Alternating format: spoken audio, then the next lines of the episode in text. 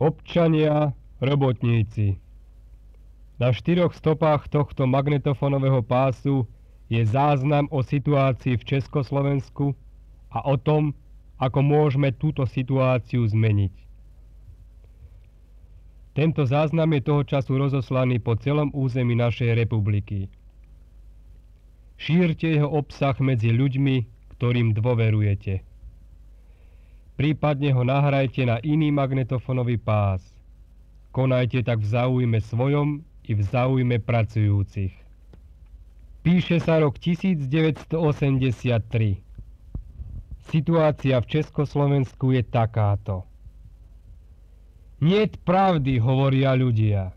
Niet spravodlivosti. A ako učí strana ľudí rozumieť marxizmu, keď ľudia vravia, že nie pravdy. Podľa Lenina je pravda odrazom objektívnej skutočnosti v ľudskom vedomí. To znamená, že ak človek vníma okolie i javy života tak, ako oni v skutočnosti jestvujú, hovoríme, že tento odraz okolia vo vedomí človeka je pravdivý. Učme sa teda pravde i sebe rozumieť, keď už nedokážu rozumieť človeku tí, čo víno pijú a vodu hlásajú. Hovorme pravdu, čistú pravdu a nič len pravdu, keď už vieme, že ona skutočne existuje a vieme, čo pre nás znamená. Prišiel čas povedať pravdu o postavení robotníka u nás. Prišiel čas povedať pravdu o všetkom, čo človeka bolí a čo mu bráni žiť ako človek. Budem hovoriť a vy posúďte, či vravím pravdu. Teda situácia je takáto.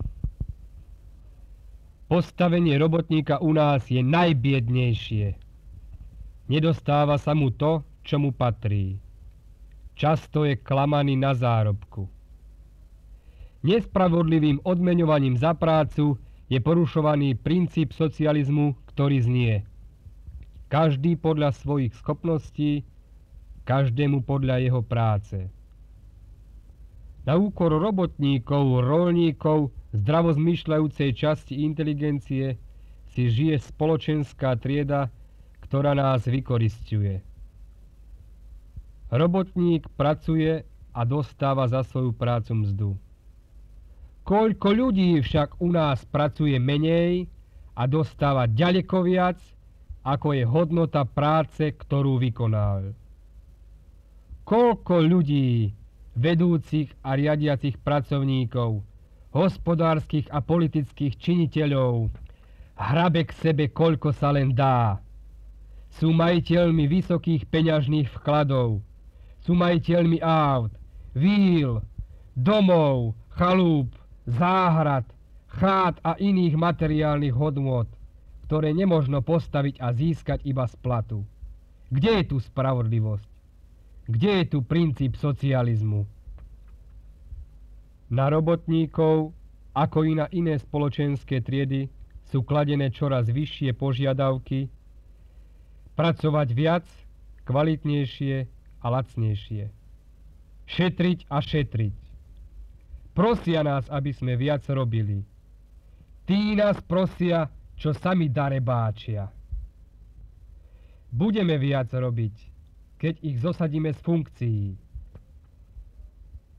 Najhoršia situácia je v podnikoch, závodoch, družstvách, teda tam, kde sa niečo vyrába. Po nádvoriach medzi výrobnými halami sú uskladnené hotové výrobky pod holým nebom, pretože nie skladovacích priestorov. V mnohých výrobných halách, dielňach je neporiadok. Pracovné stoly založené nepotrebným materiálom, na zemi hromady súčiastok, zlé osvetlenie, nikde kúska zelene, nikde kúska spríjemňujúceho prostredia.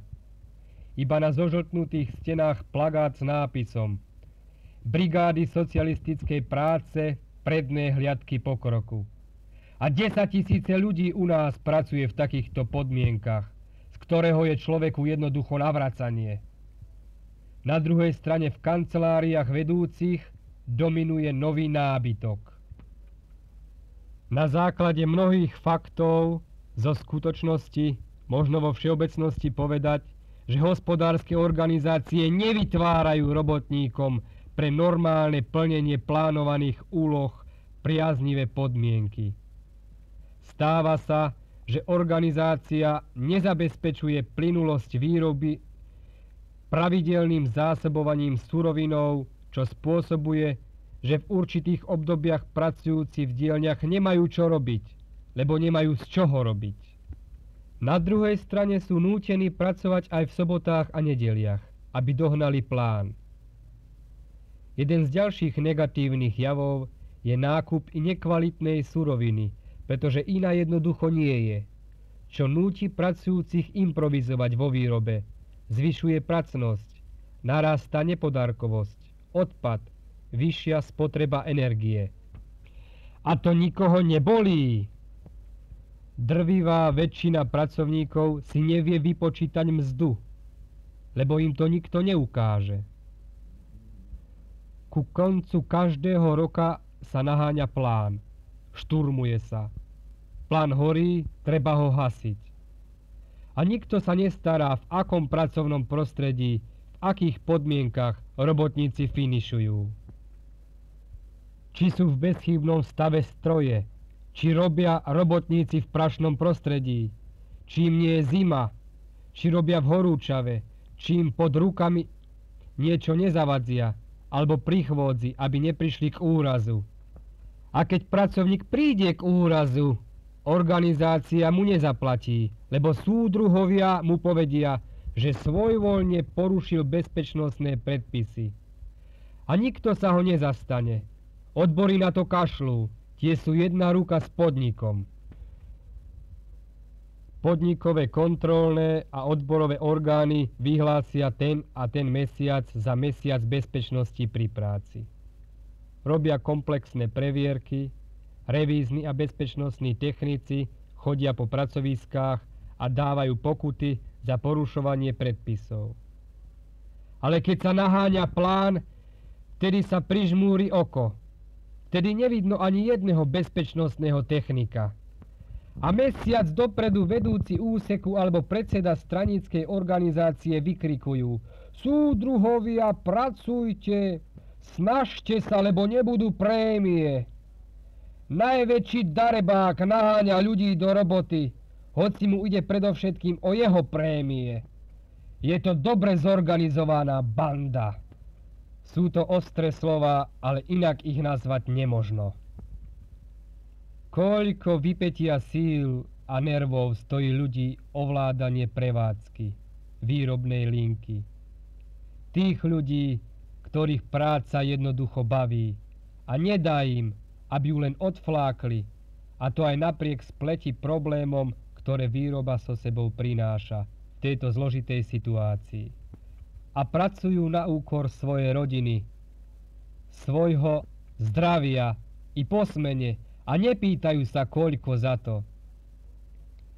Ako sa len tešia tomuto úprimnému vzťahu k práci ľudia na vysokých postoch, kariéristi, ktorí sa došplhali do funkcií nečestnou hrou.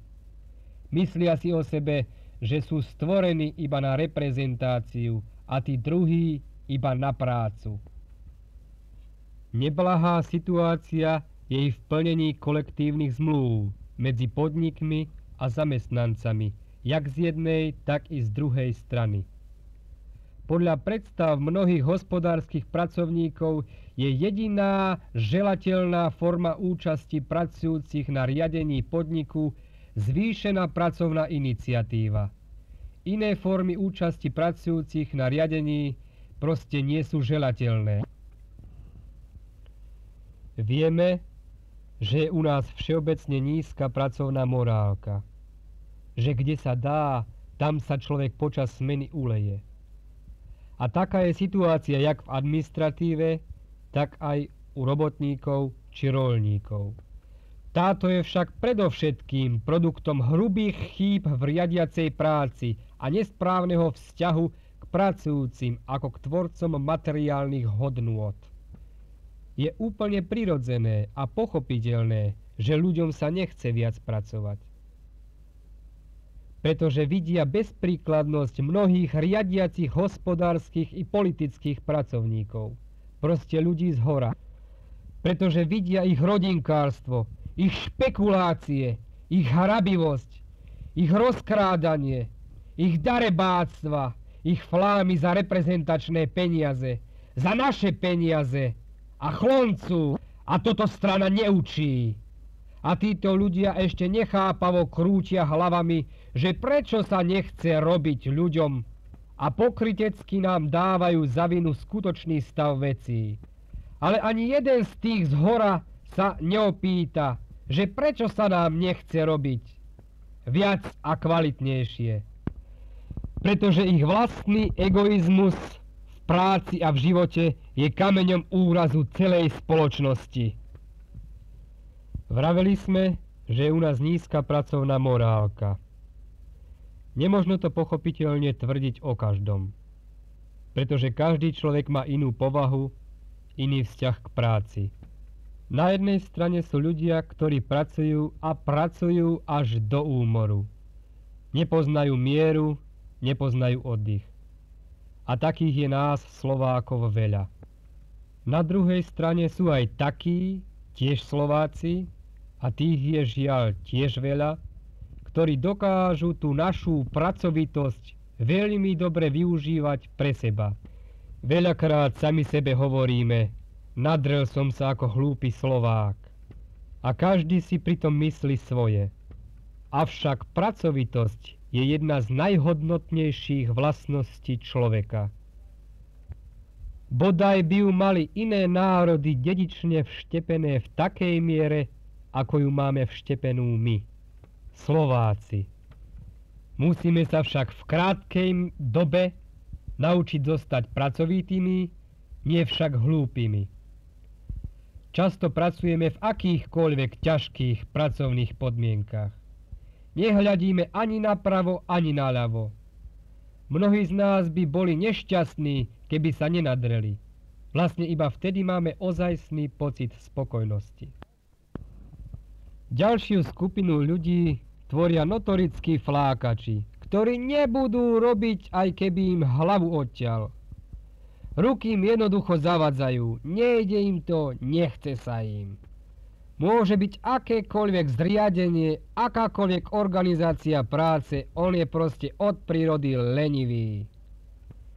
Tých našťastie nie až tak strašne veľa, i keď je ich dosť. Tretiu a najväčšiu skupinu tvoria tí, ktorí nie sú ani vyslovení ťahúni, ani vyslovení lajdáci. A táto obrovská masa tvorí, povedali by sme, zlatý stred. A títo ľudia pracujú podľa toho, akú majú momentálnu náladu alebo momentálne podmienky pre prácu. Pracujú podľa toho, aký vzťah k ním majú ich nadriadení, alebo oni k ním. Či si ich vážia, alebo nie. Pracujú podľa toho, akú náladu si priniesli z domu aký je na pracovisku poriadok alebo neporiadok. Alebo podľa toho, aký majú plat oni a aký ich nadriadený. Či je šéf človekom čestným a pracovitým, alebo či je karierista a hrabivec. A práve preto, že tie vzťahy nadriadených a podriadených sú vo všeobecnosti zlé a pretože podmienky pre výkon práce sú ťažké, i skutočnosť pri odmeňovaní za prácu rôznorodá, potom i výkon a celkový vzťah robotníkov k práci je taký, aký je.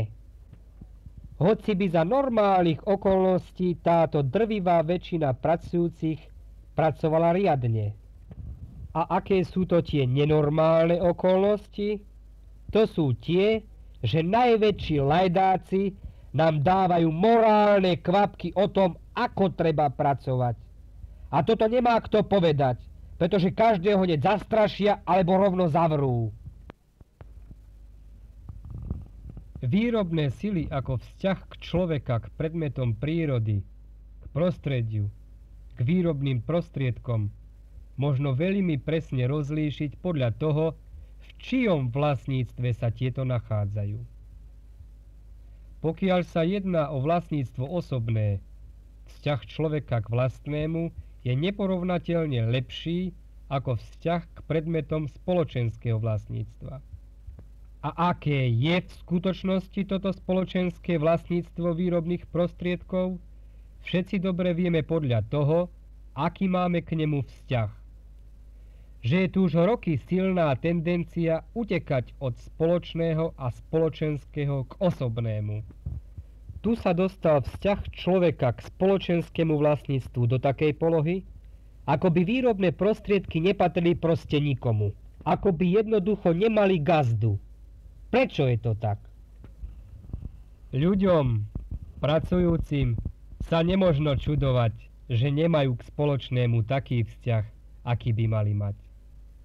Nemožno sa im čudovať, že nemajú záujem pracovať viac, kvalitnejšie a lacnejšie. Pretože rozvoj výrobných síl, rozvoj ekonomiky rast našej životnej úrovne je závislý od rozvoja výrobných vzťahov, teda od úrovne vzťahov medzi ľuďmi v procese výroby, a tie sú katastrofálne. Pretože neexistuje spolupráca a dôvera medzi nadriadeným a podriadeným. Pretože robotník, ktorého vedúci núti kvalitnejšie pracovať, nebude kvalitnejšie pracovať, lebo jeho vedúci sa eventuálne obohacuje rozkrádaním zo spoločného a sám kvalitne nepracuje. Preto sa i ľudia ulievajú a kradnú zo spoločného podľa svojich možností a podľa vzoru svojich nadriadených. A tieto vzťahy tvoria základný ekonomický zákon spoločnosti, teda i socialistickej. A to znamená, že pokiaľ ten, čo rozkazuje a riadi, je darebák a kradne a jeho podriadení o tom vedia, oni nebudú viac a kvalitnejšie pracovať, a preto i rozvoj spoločnosti nemôže napredovať tak, ako by mal. A preto o spoločnosti, v ktorej je porušovaný princíp socializmu a porušovaný jej základný ekonomický zákon, nemožno hovoriť ako o spoločnosti socialistickej, pretože jej vývoj je deformovaný.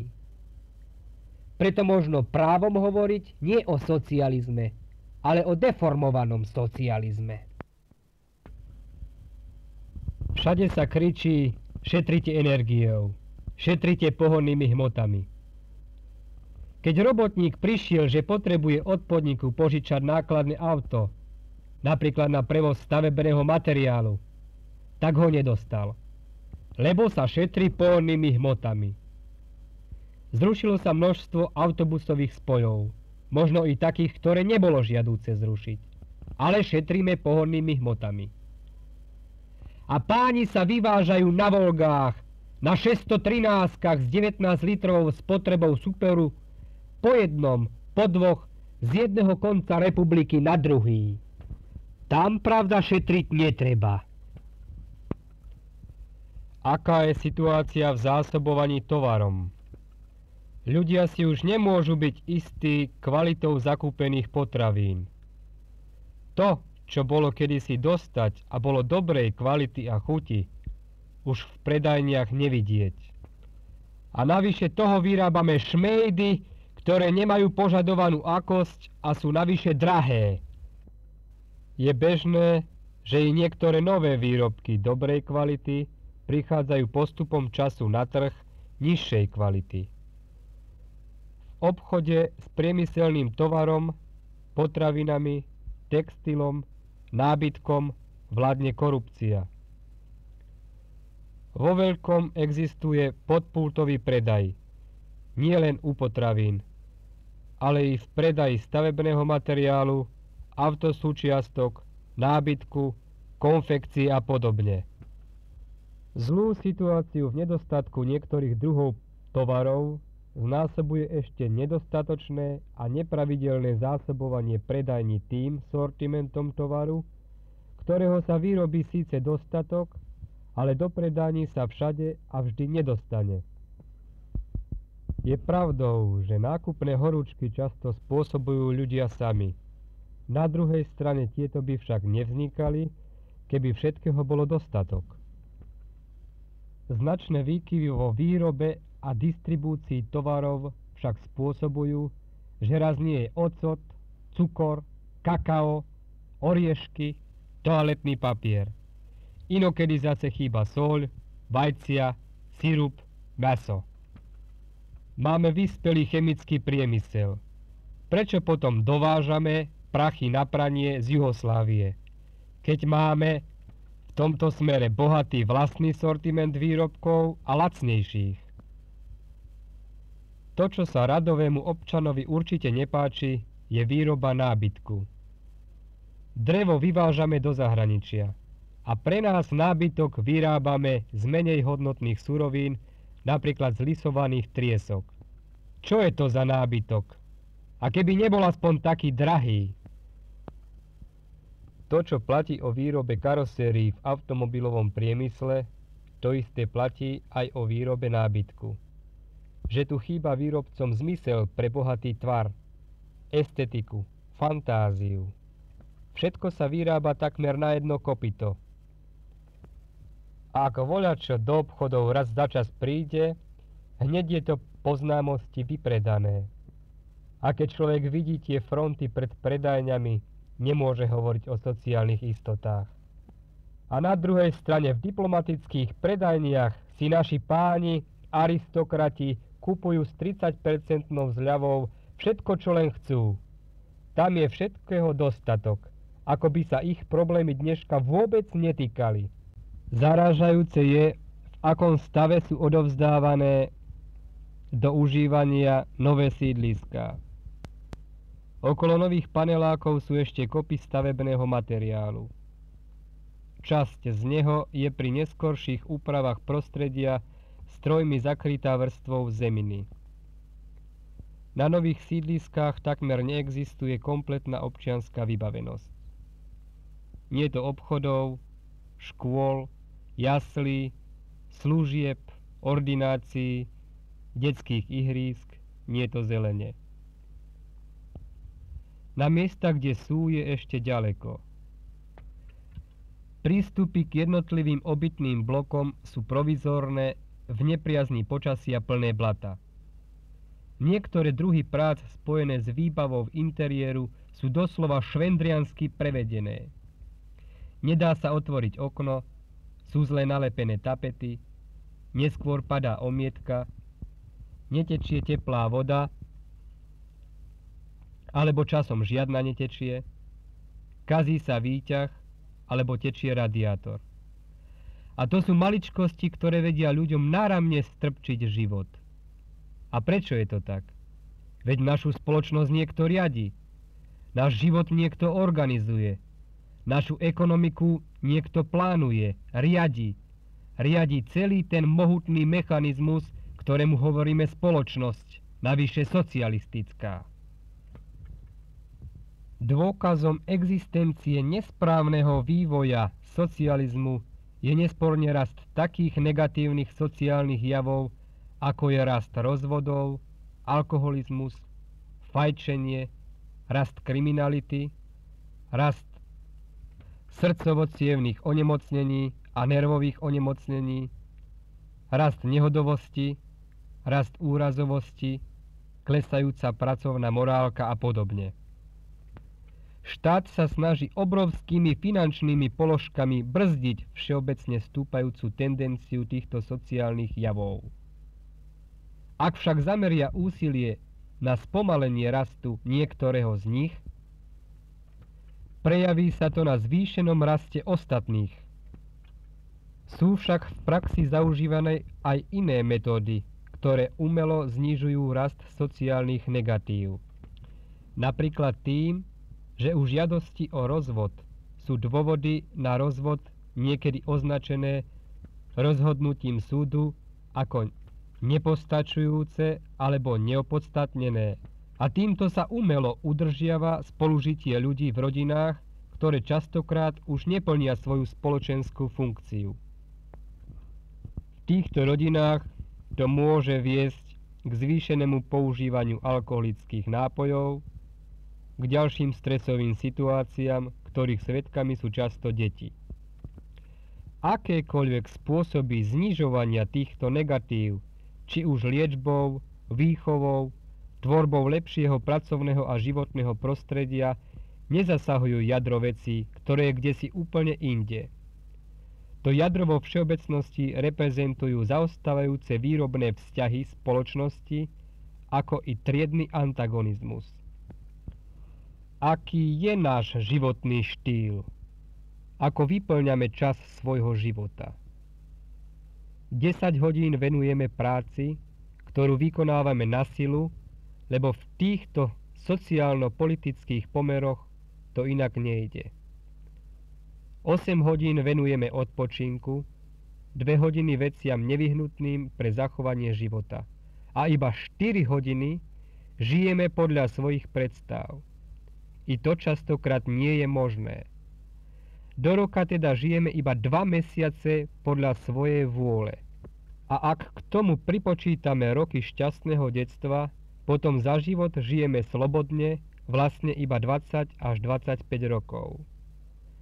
Ostatných 50 rokov života sme nútení žiť tak, ako nechceme. Musíme robiť prácu, ktorú robíme s nechuťou, pre množstvo neporiadku a nespravodlivosti nás ani nemôže baviť. Cestujeme plnými autobusmi, vlakmi, električkami, stojíme fronty pred obchodmi, utekáme do jaslí pre deti, trpíme čakaním po úradoch, sme nútení čakať u mesiara, u kaderničky, u doktora, pred komisiou zabitom. Čakať a čakať. A čas beží a my nežijeme. Aká je to organizácia spoločnosti, spoločenského života? Kto nesie vínu za to, že žijeme, ako by sme nežili? Rijeme sa v zemi, pestujeme zeleninu v záhradke i preto, lebo štát ju nestačí dorobiť. Sterilizujeme ovocie, zavárame kompoty, robíme sirupy, i preto, lebo štát ich nestačí dorobiť. Vyrábame domáce vína, klobásy, pálenky, lebo štát ich vyrába drahé. Staviame s vypetím síl na pôžičku, cez vlastnú dovolenku, rodinné domy a domčeky, i preto, lebo nie bytov. Ale i preto, lebo sa väčšina snaží vytvoriť si pohodlné vlastné, súkromie a od spoločnosti sa separovať. Robíme domáce opravy a údržbu bytov, kvapkajúcich vodovodov, radiátorov. Opravujeme si televízory, chladničky, práčky, malujeme si byty, lebo poskytované služby sú drahé a nekvalitné. A tam letí čas, ktorý by sme mali stráviť pre seba v kruhu svojej rodiny. Neostáva čas na odpočinok, prechádzky, pre umenie, pre zábavu, pre šport, pre lásku, na vzdelávanie. A neostáva čas na seba poznávanie vlastnej a neopakovateľnej bytosti človeka. Ale niekto si žije v tejto spoločnosti. Užíva a má. Organizuje a riadi. Organizuje náš spoločný život. Svoj i náš ale ako? Pre seba dobre, ale pre nás nie. A dokedy to pôjde takto ďalej? Hovorím predovšetkým o negatívnych javoch spoločnosti, pretože sa o nich nevraví tak, ako oni v skutočnosti jestvujú. Pretože čoraz viac zasahujú podstatu existencie každého z nás, rastie naliehavosť ich riešenia na strane jednej a snaha zakrývať príčinu nedostatkov na strane druhej. Pochopiteľne, že od začiatku budovania našej spoločnosti sme dosiahli i rad pozoruhodných úspechov, na ktoré sme právom hrdí, niekedy viac, niekedy menej. O bilanciu úspechov tu však nejde, pretože človeka bolí, keď si pomyslí, kam sme to mohli dotiahnuť, keby sa spoločnosť rozvíjala zdravo, harmonicky. Napriek skutočnosti sú mnohí ľudia, hlavne tí starší, relatívne spokojní, pretože zažili horšie časy. Dnes je však smiešné uspokojovať sa s tým, že máme v byte ústredné kúrenie, že máme doma teplú vodu, plyn. Väčšina je nespokojná a právom nadáva, pretože v spoločnosti je neporiadok. Nadávame, pretože robíme a v iných štátoch sa pracujúci ľudia majú materiálne lepšie ako my. A my sa chceme mať tiež lepšie a o to práve ide. Aby sme sa však mali lepšie, musíme odstrániť neporiadok. Musíme teóriu marxizmu uvádzať do praxe dôsledne a nefúšovať politiku, neimitovať socializmus. Idei marxizmu sa musia vpíjať do života spoločnosti a nie plávať na povrchu ako mastná škvrna, ako pozlátko a zakrývať to, čo je zlé a neriešiť to. Mnoho ľudí u nás hovorí o rozvinutej socialistickej spoločnosti. Toto tvrdenie je unáhlené. Rozvinutá socialistická spoločnosť je totiž spoločnosť harmonicky sa rozvíjajúca. Skutočnosť je však taká, že porušovaním základného ekonomického zákona spoločnosti vzniká nesúlad medzi rozvojom výrobných síl a výrobných vzťahov. A preto nemôžeme hovoriť o harmonicky sa rozvíjajúcej spoločnosti. Zbožné želanie niektorých ľudí hore je vydávané za skutočnosť, alebo vulgárne povedané, pubertálny socializmus si myslí, že je už dospelým. Väčšina politických pracovníkov v oblasti propagandy a ideológie stratila schopnosť objektívne hodnotiť spoločenské javy a udalosti. Mnohí z nich pracujú pod tlakom z hora, s vedomím zle vykonanej práce. Sú si vedomí toho, že idei iba diktované z hora, otrhnuté od skutočnosti, od života, sa stávajú dogmou. Nikto z nich však nemá odvahu priznať chyby ani svoje, ani iných a zjednať nápravu. Každý z nich sa bojí tých najvyššie postavených, preto nič nepovedia. Aj z robotníckej triedy sa stala obrovská, dezorientovaná a nejednotná masa mlčiacich ľudí, ktorí nie sú v stave povedať ani čo si myslia, ani čo by chceli. Naučili sa iba prikyvovať hlavami a dvíhať ruky na znak súhlasu a to i proti svojej vôli. A vedenie nepočujúc i nepripustiac kritiku smerom hore, si snáď myslí, že idei komunizmu sa pretavujú do života spoločnosti. Všetky masovo-komunikačné prostriedky vo svojich prejavoch trpia prehnaným rusofilizmom, teda vychvaľovaním Sovietskeho zväzu až si do nebies. Na čo to je? Komu to prospieva? Veď to škodí spoločnej veci. Naproti tomu si to naši východní susedia nijako nevyžadujú. Každý má rád, keď ho niekto chváli.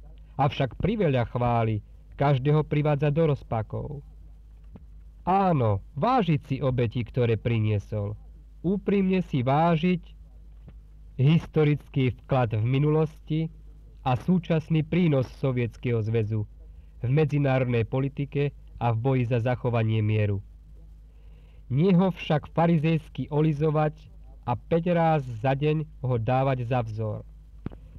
Naša tlač píše o situácii u nás a inde častokrát neobjektívne, a teda nepravdivo. Je to neúčinná jalová propaganda silnej ideológie marxizmu, prinášajúca práve a presne opačnú reakciu ľudí, než akú vedenie spoločnosti očakáva. Touto odpornou a doslova školácky robenou propagandou učenie marxizmu, leninizmu strašne trpí. Ona znevažuje najkrajšie myšlienky humanizmu svojim krátkozrakým pokrytectvom. Takáto propaganda je skôr vhodná pre úroveň myslenia rodiaceho sa proletariatu v rozvojových krajinách. I to len na obmedzenú dobu. A nie u nás. Takáto propaganda ľudí iba ohlupuje. Berie im chuť do života. Preto ľudia poväčšine čítajú iba zadnú stranu novín. Potom sa nečudujme, že sa k spoločnému a spoločenskému stavajú bokom. Za takejto situácii nemožno hovoriť o harmonickom rozvoji spoločnosti, tried, sociálnych skupín. Okrem reálneho, vecného slova vedca, odborníka, sa stretávame prostredníctvom oznamovacích prostriedkov i s akademickým trepaním na prázdno pri poriadaní rozhovoru s námestníkom ministra alebo iným potentášom. Hovorí vysokým, priam nebotyčným štýlom, ktorému však našinec nerozumie. Skoro každý vedúci hospodársky pracovník závodu, podniku, družstva, generálneho riaditeľstva je členom strany. To nie je chyba, že je členom strany. Chyba je, že je to prvá podmienka pre výkon funkcie. Chyba je, že mnohí z nich nemajú zmysel pre kvalitu a zodpovednosť vlastnej práce voči spoločnosti. Že majú zlý triedný pohľad, majú zlý vzťah k robotníkom, že spôsobom svojho života nejdu príkladom socialisticky zmýšľajúceho a pracujúceho človeka často konajú v hrubom rozpore so stanovami komunistickej strany, s morálnym kódexom budovateľa komunizmu. A pretože sú takíto vedúci pracovníci členmi strany, je chybou strany, že takýchto ľudí drží vo svojich radoch a nedokáže sa ich zbaviť. Pripustíme na okamih, že toto je socializmus, aký má byť. Že to nie je defor socializmus. Ale ako si potom môžeme vysvetliť to, že v socialistickej spoločnosti skutoční komunisti trpia, že stovky ich bolo nespravodlivo vyhodených zo strany a špekulanti a kariéristi si na vysokých postoch vo vláde, v strane, v štátnom aparáte robia čo chcú. Každý z nás pozná niekoľko prípadov nespravodlivého vylúčenia zo strany.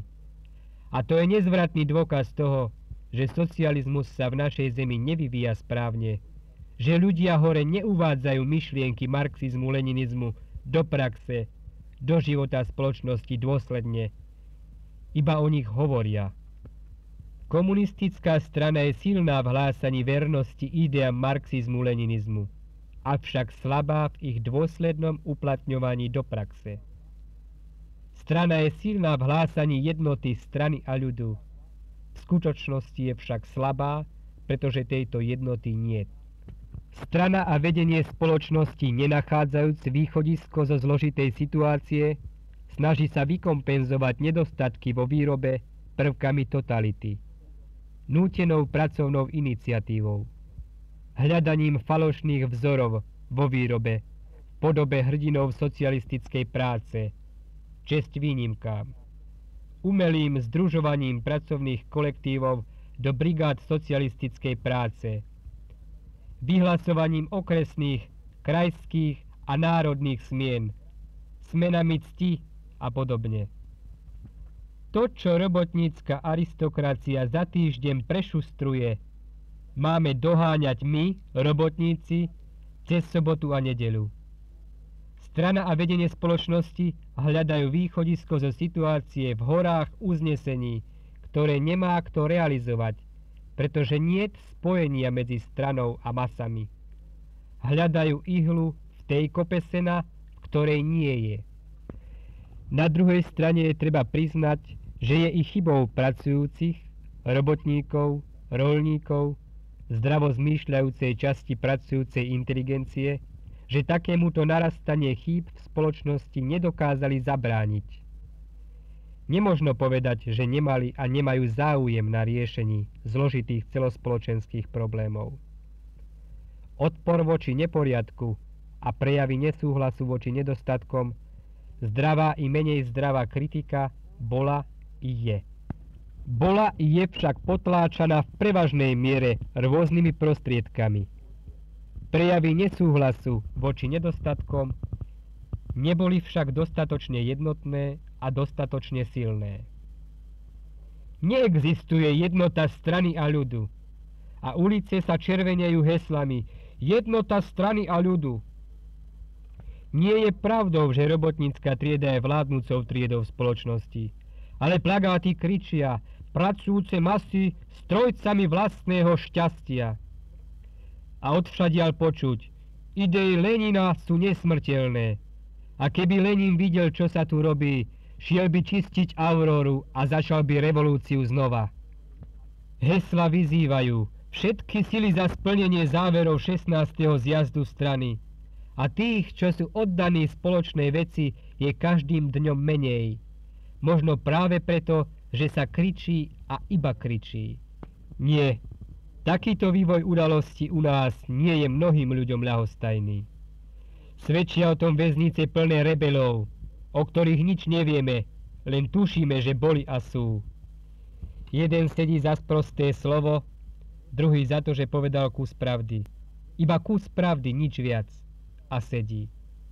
A tak je to u nás už celé roky a je čím ďalej horšie a horšie. A páni hore sa tvária, ako by nič nevideli. Len kričia, za ďalšie budovanie rozvinutej socialistickej spoločnosti.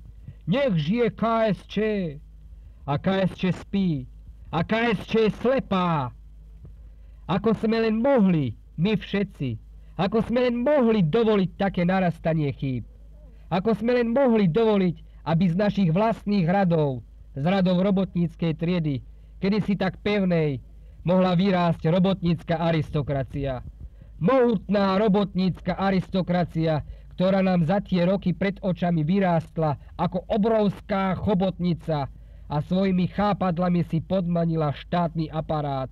Hlboko prerástla stranu i odbory a robotníckú triedu zbavila moci a zrazila ju na kolená.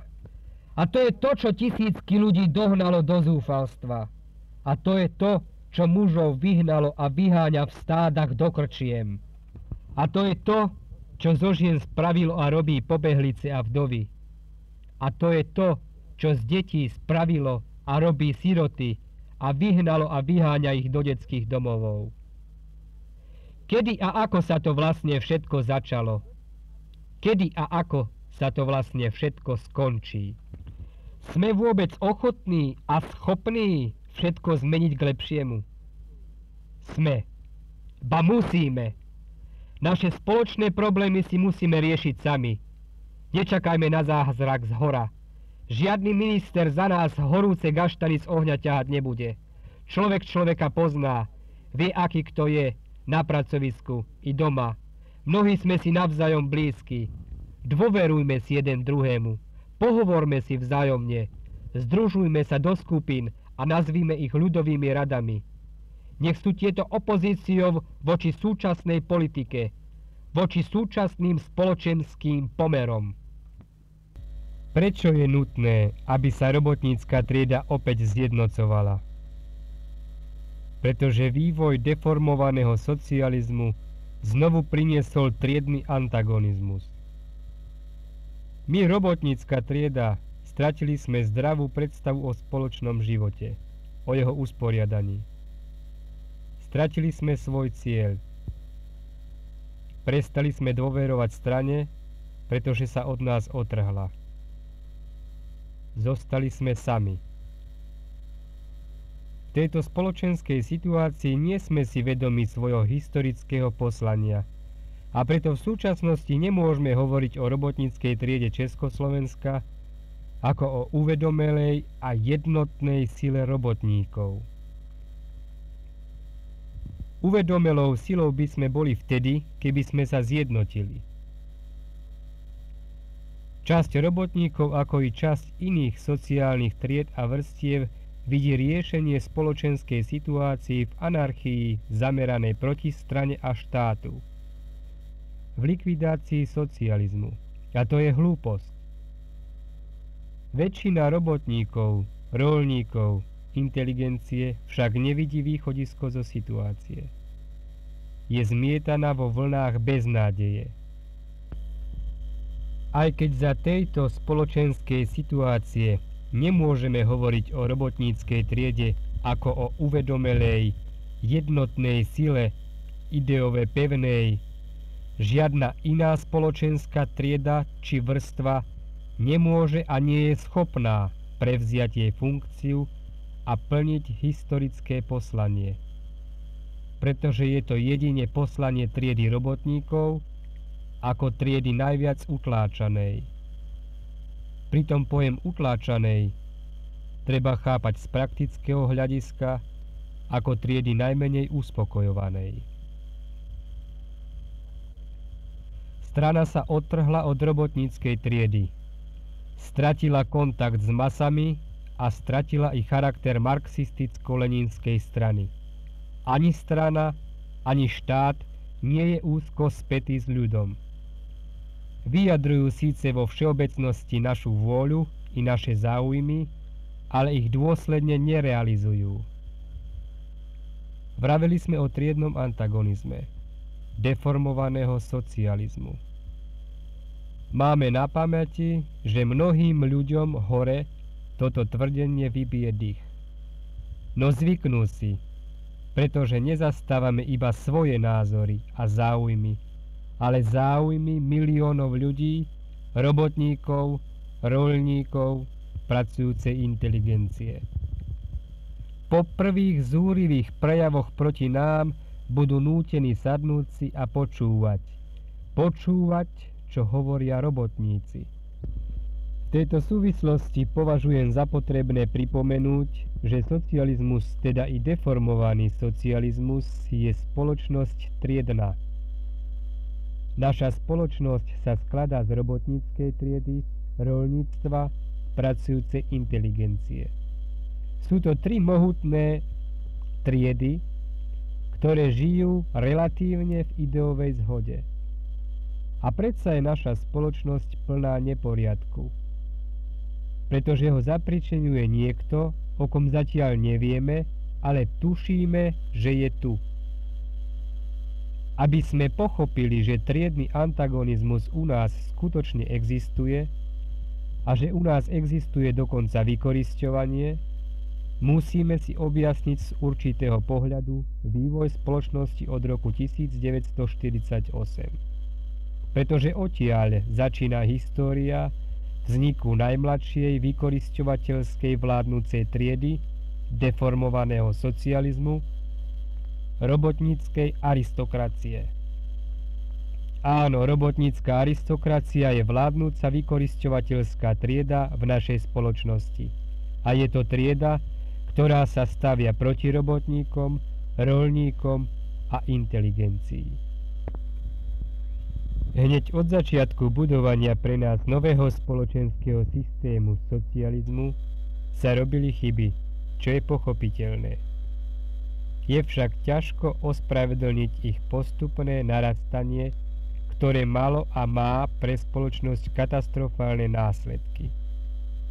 Z budovania socializmu mali sme málo teoretických i praktických skúseností celom národnom hospodárstve chýbali kvalifikované kádre.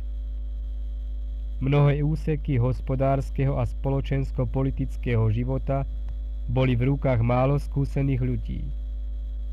Títo začínali často s minimálnymi teoretickými a praktickými skúsenosťami, tak povediac na ostro. Kto iný však mohol zastávať zodpovedné miesta než ľudia z ľudu? Keď buržoázna inteligencia a každý schopnejší ušiel pred komunizmom na západ.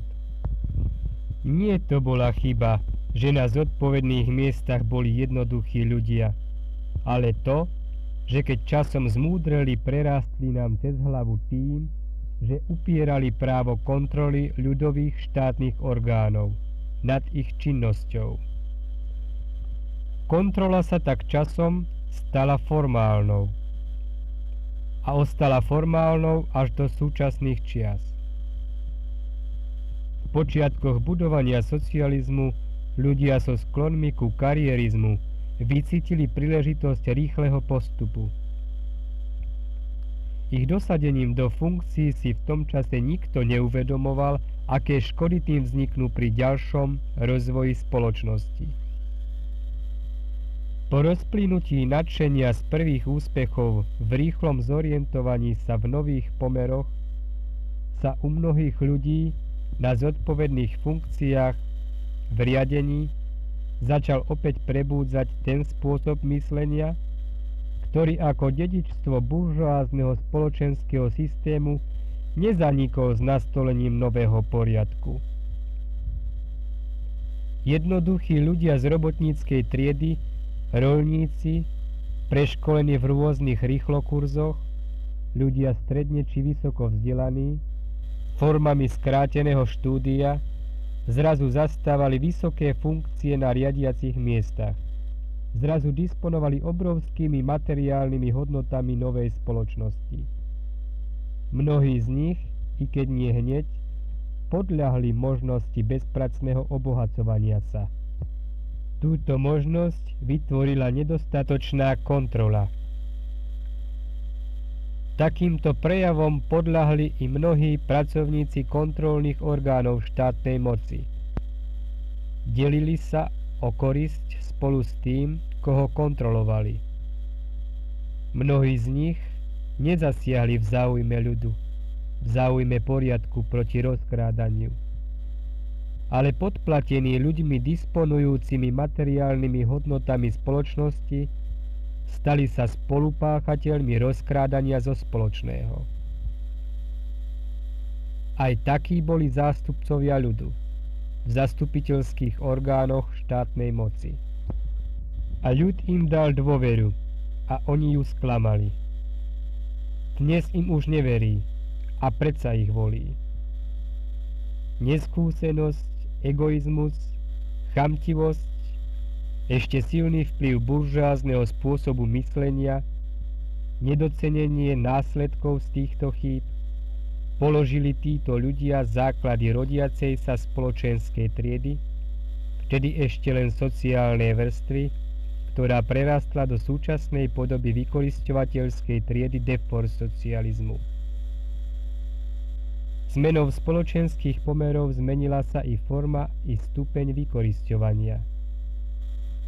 Týmto bol od začiatku a žiaľ ďalej čoraz vo väčšej miere podkopávaný princíp socializmu.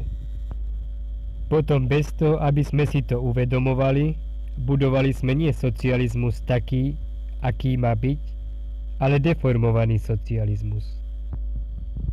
Aj dnes je bdelosť robotníckej triedy a pracujúceho ľudu voči práci svojich poslancov v zastupiteľských orgánoch štátnom aparáte takmer žiadna. Ľahostajnosť voči tejto skutočnosti je ľahostajnosťou k sebe samým.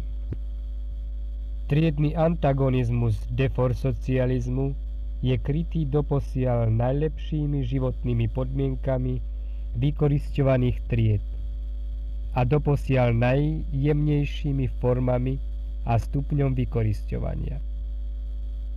Je typické pre vykoristovateľskú triedu, že utláčané masy i bije, i hladká. Podľa situácie vždy však s cieľom udržať poslušnosť i poriadok, ale predovšetkým svoju moc. Existencia robotníckej aristokracie je príčinou neporiadku v spoločnosti. To vyvoláva nesúhlas a odpor ostatných spoločenských tried voči nej. Tento odpor doteraz existoval iba ako odpor jednotlivcov alebo málo početných skupín ľudí. Bol však vždy rôznymi formami potláčený, pretože bol slabý. Potiaľto siahajú skúsenosti ľudí, ktoré sú vlastne skúsenosťami triedného boja. Sú to skúsenosti oklieštené beznádejou, pretože odpor voči neporiadku doposiaľ nebol korunovaný úspechom. Aby však tento triedny boj bol úspešný pre robotníkov, musí proti neorganizovanej sile neporiadku vystúpiť organizovaná sila jednoty. Preto je nutné zakladať revolučné ľudové rady. Teraz je nemožné zomknúť sa okolo komunistickej strany, pretože táto je presiaknutá robotníckou aristokraciou. Pretože táto stratila charakter strany marxisticko-leninského typu. Až potom, keď robotnícka trieda a ľud získa víťazstvo vo voľbách a tým moc v spoločnosti, bude možné očistiť štátny aparát i stranu od aristokracie, až potom bude možné primknúť sa k strane a dôverovať jej. Potom to bude strana úzko spätá s ľudom. Strana, ktorá žije i umiera spolu s robotníckou triedou.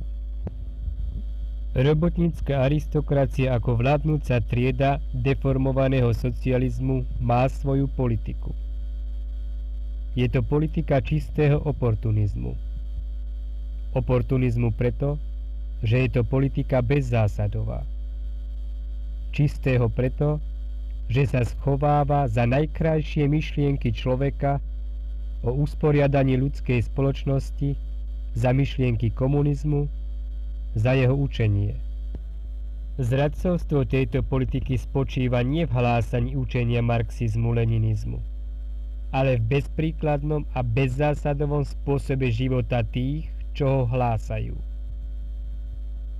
Marxistická ideológia tu pôsobí ako štít, za ktorým sa aristokracia schováva. Pretože hlásajú učenie marxizmu-leninizmu a nežijú podľa ideí, ktoré hlásajú, toto učenie diskreditujú v očiach pracujúcich. Robotnícka aristokracia voči tomuto učeniu nič nemá. Mnohí z nich sú dokonca presvedčení o jeho správnosti. A práve preto, že o ňom iba hovoria a nežijú dôsledne podľa neho, tomuto učeniu škodia.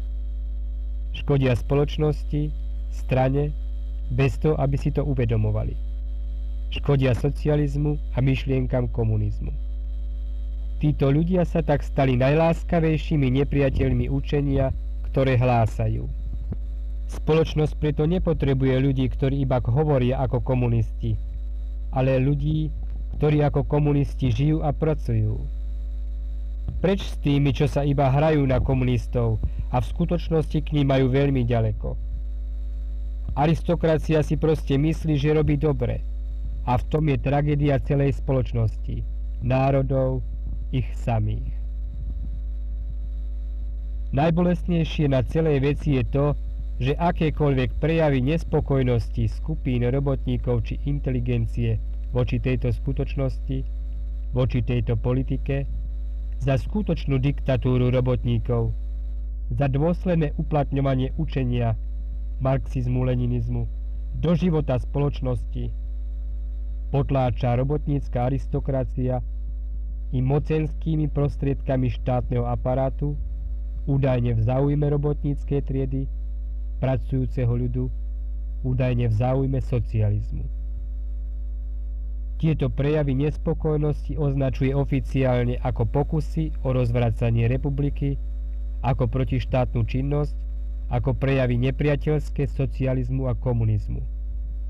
A toto je najbolestnejšia životná skúsenosť robotníckej triedy Československa, ktorá tak zbavená viery v spravodlivosť, zbavená viery v správnosť marxisticko-leninského učenia, upadá do hlbokého pesimizmu, neveriac už nikomu a ničomu. Táto politika čistého oportunizmu ako politika vykorisťovateľskej vládnucej triedy defor socializmu umrtvuje a rozklada všetky prirodzené prejavy ľudí, volajúce po slobode a šťastí. Je to politika stojaca na hrubom pokrytectve aristokracie, vyžadujúca dodržiavanie všetkých spoločenských noriem, vyžadujúca disciplínu, uvedomelosť a iniciatívu od každého člena spoločnosti okrem aristokracie samej. Je to politika darebákov, ktorí bez kúska hamby na plnú hubu kričia o sile osobného príkladu – dezorientuje a dezaktivizuje masy ľudí a zatláča socializmus do ťažkého chorobného stavu. Čistý oportunizmus ako politika dvoch tvári volá po iniciatíve ľudí. Pretože však po iniciatíve len a len volá, stáva sa nástrojom ničiacim iniciatívu ľudí. Je to politika ľudí, ktorí akoby chceli vojsť do budovy, o ktorej iba hovoria, ale ju nestavajú. A práve tým všetkým dezorientované masy ľudí už dávno nemajú dôveru vo vedenie spoločnosti, ani vo vlastné sily. Nevidia žiadnu silu ani spôsob, akým by táto sila zvrátila nezdravý vývoj spoločnosti. Naproti tomu však nikto iný nie je schopný nastoliť skutočne harmonický rozvoj socialistickej spoločnosti len pracujúce masy samé. A preto je nutné robotníkov zjednocovať. Vytvárať revolučné ľudové rady. Tieto nech pozostávajú z 5 až 20 členov podľa situácií a podmienok. Vytvárajte ich v pracovných kolektívoch, zvolte si predákov a zástupcov Ľudové rady zakladajte v závodoch, dielňach, jednotlivých prevádzkach, podnikoch, družstvách, školách, ústavoch, armádnych útvaroch, v kultúrnych a športových zväzoch. Všade tam, kde je čo naprávať. Rozvíjajte zdravú kritiku. Poukazujte na nedostatky a navrhujte spôsob ich riešenia. Poukazujte na darebákov, ktorí robia menej a majú viac. Pracujte čestne a od každého žiadajte, aby čestne pracoval. Formujte svoje názory a presvedčenie. Zjednocujte sa. Ekonomické postavenie spoločnosti za takéhoto vývoja situácie nesmie byť slabšie ako teraz. Byte sa za záujmy pracujúcich, na výrobných poradách, na členských schôdzach revolučného odborového hnutia, na verejných schôdzach strany. Naša vec je spravodlivá. Naše víťazstvo je isté. Ako vplýva súčasná situácia na rodinu, na vedomie pracujúceho človeka, na jeho myslenie a konanie. Aká je jeho morálka, jeho názory, predstavy a ciele. Voči súčasným pomerom spoločnosti ľudia vždy vyjadrovali svoj nesúhlas. Tento bol vždy potlačený rôznymi formami a prostriedkami štátneho aparátu. Ľudí jednoducho umlčali a v ľuďoch sa vytvoril strach a neistota. A na základe tejto trpkej životnej skúsenosti sa v ľuďoch vytvoril rad názorov, predstav o živote a poznaní. Tento súhrn názorov a predstav tvorí morálku pracujúceho človeka, jemu škodiacu, jemu vnútenú. Tieto názory trpkej životnej skúsenosti reprezentujú výroky – pravdou ďaleko nezájdeš. Hlavou múr neprerazíš. Páni boli aj budú. Kto nekradne, okráda svoju rodinu. Nič sa nedá robiť. A takáto morálka hlboko presiakla pracujúce masy a ich dedičstvo prechádza z generácie na generáciu. Komu pomáhajú takéto názory a komu škodia? Takéto názory škodia robotníckej triede, rozkladajú jej sily, rozbijajú vieru robotníka vo vlastné sily. Takáto morálka ženie pracujúce masy do zúfalstva. Do krčiem, vháňa do vedomia prázdnotu a do očú slzy. A je najsmutnejšie, keď milióny plačú spolu. Ako povznášajúco pôsobí nedôvera robotníka vo vlastné sily u človeka koristiaceho z jeho samoubíjania. A ako citeľne zasahuje táto seba nedôvera robotníka samého, jeho ženu, jeho deti, jeho rodinu. A ľudia vravia, treba držať hubu a krok. A ľudia vravia, najlepšie byť hluchý, slepý a nemý. A ľudia vravia, nič nezmôžeš. A tieto sentencie nie sú prejavom ľudskej múdrosti, ale ľudskej beznádeje. A preto musíme rozbiť tento začarovaný kruh, rozbiť súčasný spôsob myslenia človeka, a vrátiť robotníkom nádej. Názory prinášajúce vieru robotníkov vo vlastné sily. Názory zjednocujúce robotníkov v mohutnú silu. To je vlastná morálka skutočných robotníkov v súčasnosti. Z robotníka plačúceho za slobodou sa musí stať robotník bijúci sa za ňu. Prečo je nutné, aby robotník zmenil svoje názory? Pretože kedykoľvek, keď predkladal svoje požiadavky a pripomienky na ktoromkoľvek mieste, nech boli jeho návrhy a sťažnosti akokoľvek oprávnené, vždy stal a stojí osamotený. nikto sa ho nezastal, nikto mu nepomohol. A v zásadných otázkach jeho postavenia v spoločnosti mu nepomôžu ani odbory, ani strana, ani národné výbory, ani súd a vôbec už nie zamestnávateľ. Pretože národné výbory, súdy, ako i ostatné inštancie štátneho aparátu sú pákami toho mechanizmu, ktorý prostredníctvom hospodárskych organizácií robotníka vykoristuje. A z fungovania tohoto mechanizmu žije robotnícka aristokracia, ktorá zo strany a odborov urobila svojich služobníkov. A proti tomuto mechanizmu stojí robotník doposiaľ osamotený a nejednotný. A preto sa musíme proti tomuto mechanizmu zjednocovať, vytvárať ľudové rady, základné bunky silnej peste, ktorá zničí mechanizmus a vytvorí si mechanizmus vlastný, na drvenie nepriateľov hore i dolu, vnútri i vonku za hranicami štátu. A moc v štáte nezískame fyzickým násilím, pretože armáda a vojska Varšavskej zmluvy prítomné na našom území dokázali by zlikvidovať akúkoľvek silu, ktorá by sa im postavila na odpor. A moc v štáte nezískame štrajkami a nedopustíme sa chýb, ktorých sa pracujúci dopustili v Poľsku pretože štrajkami by sme nezbavili aristokraciu moci v spoločnosti, ale oslabili by sme národné hospodárstvo. Pretože štrajkom vzrastie rad nedostatkových tovarov vrátane základných druhov potravín a štrajk by sa ako bumerang vrátil proti pracujúcim samým. Vo voľbách musíme získať víťazstvo a moc v štáte. Je to jediný správny a nekrvavý spôsob nastolenia diktatúry robotníckej triedy. Ďalším vývojom udalostí, keď už jednotná robotnícka trieda bude dostatočne pevná a bude schopná uchopiť moc spoločnosti do svojich rúk, budeme my, robotníci, poriadať nedelné zhromaždenia v centrách miest, na námestiach. Tieto nech sú pokojnou demonstráciou sily jednoty a odhodlania robotníkov bojovať za správnu vec. Za takéhoto vývoja situácie je nutné zachovať pracovnú i občianskú disciplínu, nevyvolávať chaos, anarchiu a násilie. Nebudeme počúvať rady zo západu, ale budeme sa riadiť silou vlastných rúk a vlastného rozumu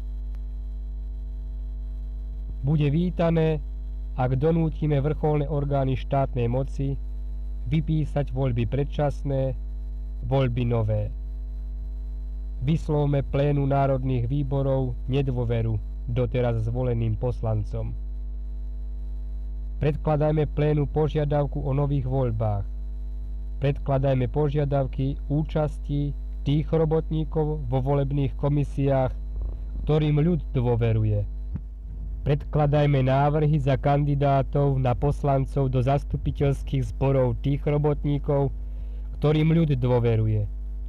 A ľud ich s radosťou zvolí i uvíta. Ak nebude vyhovené predloženým požiadavkám i návrhom ku spokojnosti revolučných ľudových rád, zúčastnite sa budúcich volieb, ale nevoľte iných kandidátov za poslancov, než tých, čo navrhnú pracujúce masy samé. Predšiarknite kandidáta na hlasovacom lístku. Voľte za poslancov ľudí z vlastných radov robotníckej triedy i inteligencie. Predovšetkým však ľudí pracovitých a čestných. Ľudí priebojných a priamých. Ľudí skromných a jednoduchých. Ľudí zapálených pre spoločnú vec socializmu. Budúce voľby nesmú byť voľbami papierovými. Takýto nech je postup robotníckej triedy, jednotný a pevný. S akými návrhmi a predstavami by mali revolučné ľudové rady vstúpiť do volieb, teda s akým volebným programom, ak by sa dalo tak nazvať. Tak predovšetkým nech je to konfiškácia majetku získaného protizákonným spôsobom – uskutočniť rozsiahle kádrové zmeny v oblasti spoločenského a politického života. predlženie pracovnej povinnosti členom robotníckej aristokracie. Stabilizácia národného hospodárstva, zastavenie rastu cien tovarov. A z víl a domov papalášov spravíme materské škôlky a jasle, ordinácie a spoločenské stravovne, kluby mládeže a družiny, jednoducho to, čo mesto bude potrebovať. Vytvoríme podmienky pre súlad rozvoja výrobných síl a výrobných vzťahov, skutočne socialistickej spoločnosti, so skutočne socialistickou demokraciou, s diktatúrou proletariátu, tak ako o tom hovoril Lenin. A ľud bude pracovať s radosťou a s istotou pôjde k budúcemu. A to je reálna sila postavená proti kapitalizmu. Ako ale vytvoriť podmienky pre rast ekonomiky štátu? Ako zvýšiť životnú úroveň spoločnosti? My, robotnícka trieda a pracujúci ľud po získaní moci vo voľbách, musíme najprv zbaviť funkcií a postavenia obrovské množstvo vedúcich hospodárskych a politických pracovníkov, ktorí sa z titulu svojej funkcie proti zákone obohacovali a obohacujú a potom môžeme rozvíjať pracovnú iniciatívu. Potom môžeme zvyšovať kvalitu práce a plne využívať fond pracovnej doby, rozvíjať ekonomiku, dvíhať našu životnú úroveň, keď ľudia budú vedieť, že už nerobia na darebákov. Zbavme sa darebákov a ľudia budú pracovať radi. Tu sa prejaví obrovský potenciál pracujúceho ľudu Československa, ktorý je teraz vybíjaný v relatívnej nečinnosti. A toto je aplikácia marxizmu-leninizmu v praxi, v živote spoločnosti. Možno si mnohí položíte otázku, ako ho dosadíme do funkcií, keď mnoho ľudí z funkcií vyhodíme. Vôbec nemusíme mať obavu o to, že spoločnosť nebude mať kto riadiť že rozvoj ekonomiky, vedy a výskumu nebude napredovať. Z radov inteligencie si môžeme vyberať najlepších z najlepších. Podielať sa na rozvoji spoločnosti dovolíme iba tomu, kto sa nebude obohacovať na úkor iných. A ten, kto nebude čestne pracovať tak, ako my chceme, ten padne. Môže mať titul za menom i pred menom, Môže mať 7 vysokých škôl a 32 univerzít a hlavu ako kôš. Nikto nie je nenahraditeľný. A čo povedať vám dosiaľ urodzeným? Vypočujúc slová pravdy dlho skrývané, zmlknete. Možno ešte niekto vydá rozkaz chytiť toho chlapa. Je neskoro pretože ste boli slepí k vlastnému národu. Možno nechtiac klamali ste ľud, ktorý vám dôveroval. Robili ste chyby, ktoré teraz možno ľutujete. Ale pre tieto chyby do tejto chvíle trpelo 15 miliónov ľudí dlhé roky.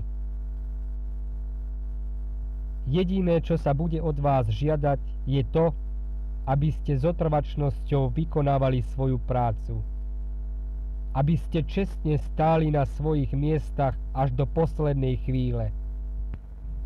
To je v dohľadnom čase jediná služba, ktorú môžete vlastnému národu ešte preukázať. Môžem povedať, že víťazný ľud bude k porazenému spravodlivý i milostivý. Čo povedať vám, vojaci, príslušníci Československej ľudovej armády? Nezabúdajte na svoj pôvod. Nezabúdajte, že ste krvou vlastného národa. Chránte pevne hranice štátu i vzdušný priestor. Nedovolte zutekať za hranice štátu ani jednému z radov robotníckej aristokracie. Nedovolte ujsť za hranice tým, čo rozkrádali národné hospodárstvo. Spôsobili v republike úpadok. Čo narobili vysoké štátne dlhy a teraz by radi zutekali do Švajčiarska, do Kanady, na západ, kde budú nútení páchať protištátnu činnosť proti vlastnému národu. Občania robotníci, Vládna kríza sa prejavuje už teraz. Je predpoklad, že ďalšia situácia sa bude vyvíjať v prospech pracujúcich más. Naša spoločnosť však nie je vo svete osamotená. Vývoj udalosti v Československu bude mať podstatný vplyv aj na vývoj situácie v iných štátoch. Oznamovacie prostriedky, ktoré sú prevažne v rukách robotníckej aristokracie, budú pokrokovo zmýšľajúcich ľudí u nás označovať za kontrarevolučné živly a naše myšlienky budú označené za najnebezpečnejšie prejavy revizionizmu. Neskrývajme pred svetom, čo sa u nás robí. Nech svetová verejnosť, pracujúce masy európskych krajín vedia, že robotnícka trieda a pracujúci ľud sa vzoprel proti spoločenským pomerom dlho skrývaným pred svetom, ktoré boli a sú robotníckej triede a socializmu škodlivé. Aby svetová verejnosť brala na vedomie že to nie je pokus kontrarevolučných živlov o zničenie socializmu, ale že je to spravodlivý boj robotníckej triedy cieľom očistiť stranu, štát a celú spoločnosť od robotníckej aristokracie, vykoristovateľskej vládnúcej triedy deformovaného socializmu. Že je to boj pracujúcich más za zastavenie nezdravého vývoja spoločnosti, a nastolenie harmonického rozvoja skutočne socialistickej spoločnosti na ceste spejúcej ku komunizmu. Jedine za predpokladu, že svetová verejnosť bude informovaná o udalostiach v Československu pravdivo, môžeme očakávať jej morálnu podporu a sympatie. Nech svetová verejnosť vie, že na politickú scénu vystúpila robotnícka trieda Československa, ktorá ako jednotná a pevná spoločenská sila je odhodlaná splatiť dlh súčasnosti tým, že legálnym spôsobom vo voľbách vezme moc v spoločnosti tým, čo ju doteraz pod rúškom marxizmu utláčali a vykoristovali. Preč s tými, čo sa iba hrajú na komunistov? Čo povedať na záver, občania? My pracujúci, robotníci, rolníci, nepoznáme zákony vývoja spoločnosti. Nepoznáme zákony vývoja hmoty. Nevieme, čo sú mikroprocesory. Nevieme, čo je dezoxyribonukleová kyselina. Nepoznáme zákony genetiky. Nepoznáme tajomstva vedy, ale obdivujeme ju. Vieme však jedno – že v celej histórii ľudstva boli a sú robotníci vždy vykoristovaní a utláčaní. Vieme jedno, že na našej práci stojí a padá každá spoločnosť. A preto si osobujeme právo v spoločnosti vládnuť. Pretože my, robotníci, ako jediní máme záujem vládnuť spravodlivo. Vy, inteligencia, budete spolu s nami spoločnosť riadiť. A my budeme kontrolovať všetok život v spoločnosti. Kto nebude riadiť a pracovať tak, ako my chceme, ten padne. Chceme spravodlivosť pre všetkých. V spolupráci s každým, kto má o to úprimný záujem, dovedieme túto spoločnosť ku komunizmu. Beda tomu, kto sa na tejto ceste postaví proti nám.